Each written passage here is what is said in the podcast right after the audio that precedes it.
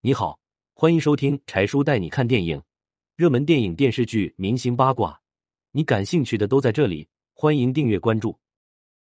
于谦追妻血泪史，献殷勤被迫收好人卡，被质疑是骗子，关关难过。人家都说于谦脾气好，其实根本不是这样。千嫂就曾经爆料，谦哥发脾气的时候相当吓人。有一次，于谦在家里炒菜，结果那个锅老歪。来回几次，谦哥急了，急眼的谦哥把锅往地上一摔，踹了好几脚，几下就把铁锅踹扁了。如果不是千嫂爆料，谁能想到平常总是笑嘻嘻的谦哥会有这样的暴脾气？但是在老婆面前，谦哥可是一点脾气都没有。谦哥遇到白慧明的时候都快三十了，人家白慧明还是十九岁，一掐一兜水的大学生。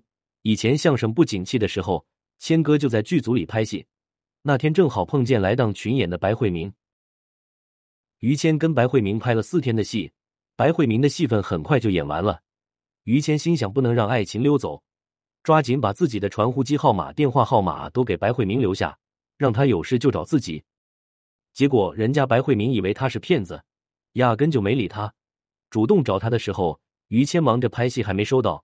等拍完戏，于谦掏出传呼机一看，看见白慧明的消息后。盒饭都来不及吃，就去找白慧明。能言善辩的于谦在白慧明面前笨嘴拙舌，还让白慧明笑话了不少日子。于谦一直陪着白慧明，等他到了法定结婚年龄的时候，于谦也搞定了岳父岳母。就这样，三十一岁的于谦结束了单身。婚后，于谦对白慧明真是捧在手上怕摔了，含在嘴里怕化了。家务都是于谦自己来，哪怕是爆火之后。于谦也没让白慧明下过一次厨。大家都知道于老师爱动物，自己有个天津地华宠物乐园。其实他养动物也不只是为了玩。